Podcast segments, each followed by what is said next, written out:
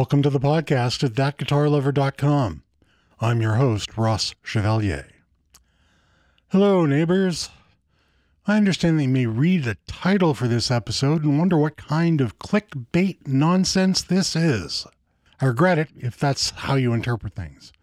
But I have to work with common McMarketing jargon sometimes. So, from the jargon cesspool, we will elevate.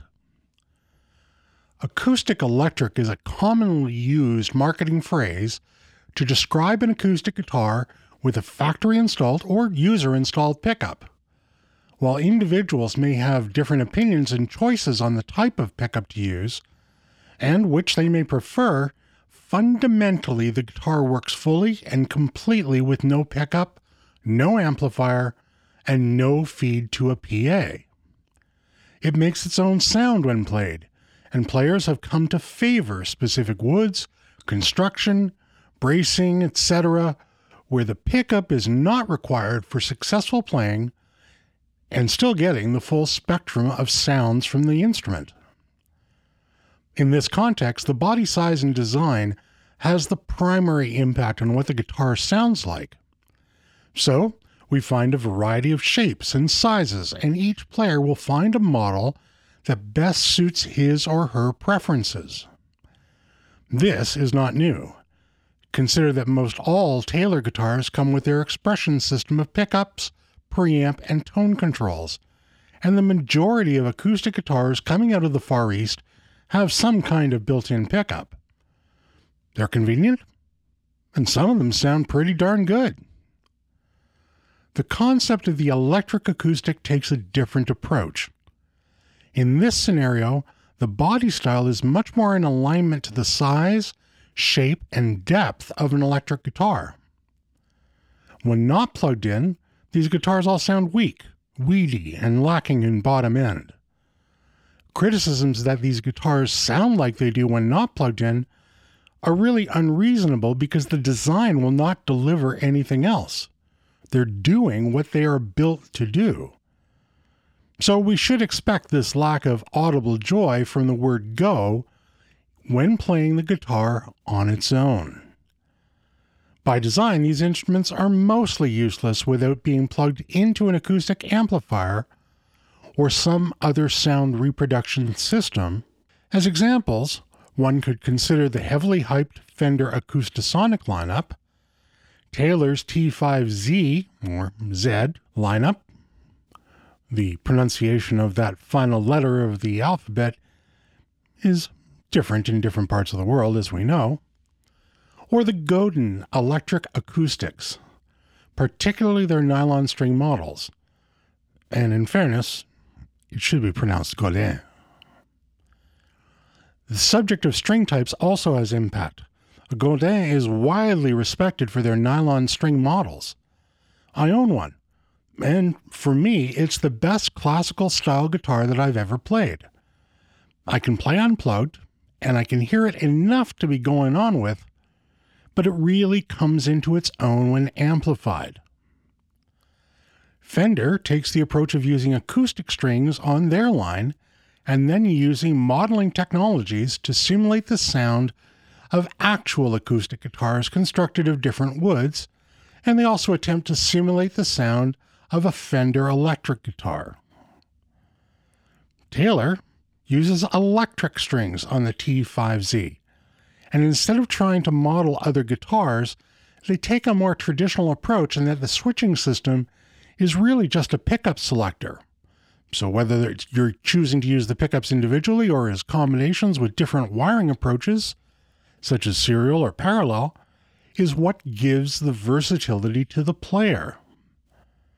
Thus, while from a distance these examples appear to do the same thing, they are really very, very different in their design and approach to sound. However, as a somewhat sweeping generalization, all require amplification to be really effective.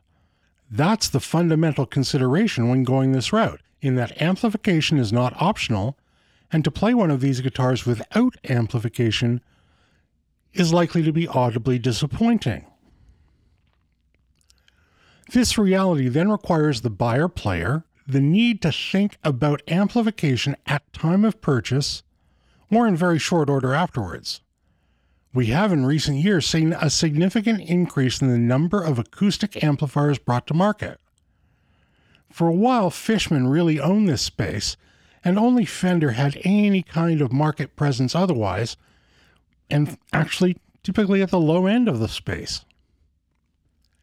Unlike an electric guitar amplifier, which is built and designed to have its own tone, an acoustic amplifier should not be coloring the sound at all. Its only job should be to accurately amplify the output of the instrument. This is a pretty big challenge since it appears that most of the acoustic electrics in the market and some of the electric acoustics are dependent on piezo pickups, which, without a decent preamp, tends to sound like crap and even with a preamp, sound a lot like an ice pick in the ear hole. So, many of these amplifiers color the sound of the guitar itself because the signal from the pickup sucks so badly. Fortunately, there are alternatives to piezos that sound much better, but they cost more, and so are only found in more expensive instruments. If one goes that route, then looking for an amplifier that does not color the tone is very important, similar to using the right microphone to record an acoustic guitar that has no pickup. I've had Fender Acoustasonic amps, Fishman amps, and personally didn't like any of them and I've kept none of them. Currently, the only acoustic amplifier I use is an AER Compact 60 that happens to be the Tommy Emmanuel signature. Now, I typically will not go out and pay more for a signature anything. However, I got this one as a demo from a guitar shop out west, and the cost to me was less than buying a regular Compact 60. The AER is the best acoustic amplifier that I have ever used. However, there's a downside. It accurately represents the signal from the guitar. And that means if the guitar is using piezo pickups, well, the AER accurately represents that nasal piercing tone of a piezo. So I would suggest it's perhaps not the best amplifier for piezo based guitars. In summary, you can enjoy an acoustic electric on its own. While the build of an electric acoustic may be more comfortable physically to the player who plays electric guitars predominantly, an electric acoustic requires an appropriate acoustic amplifier in order to be truly effective.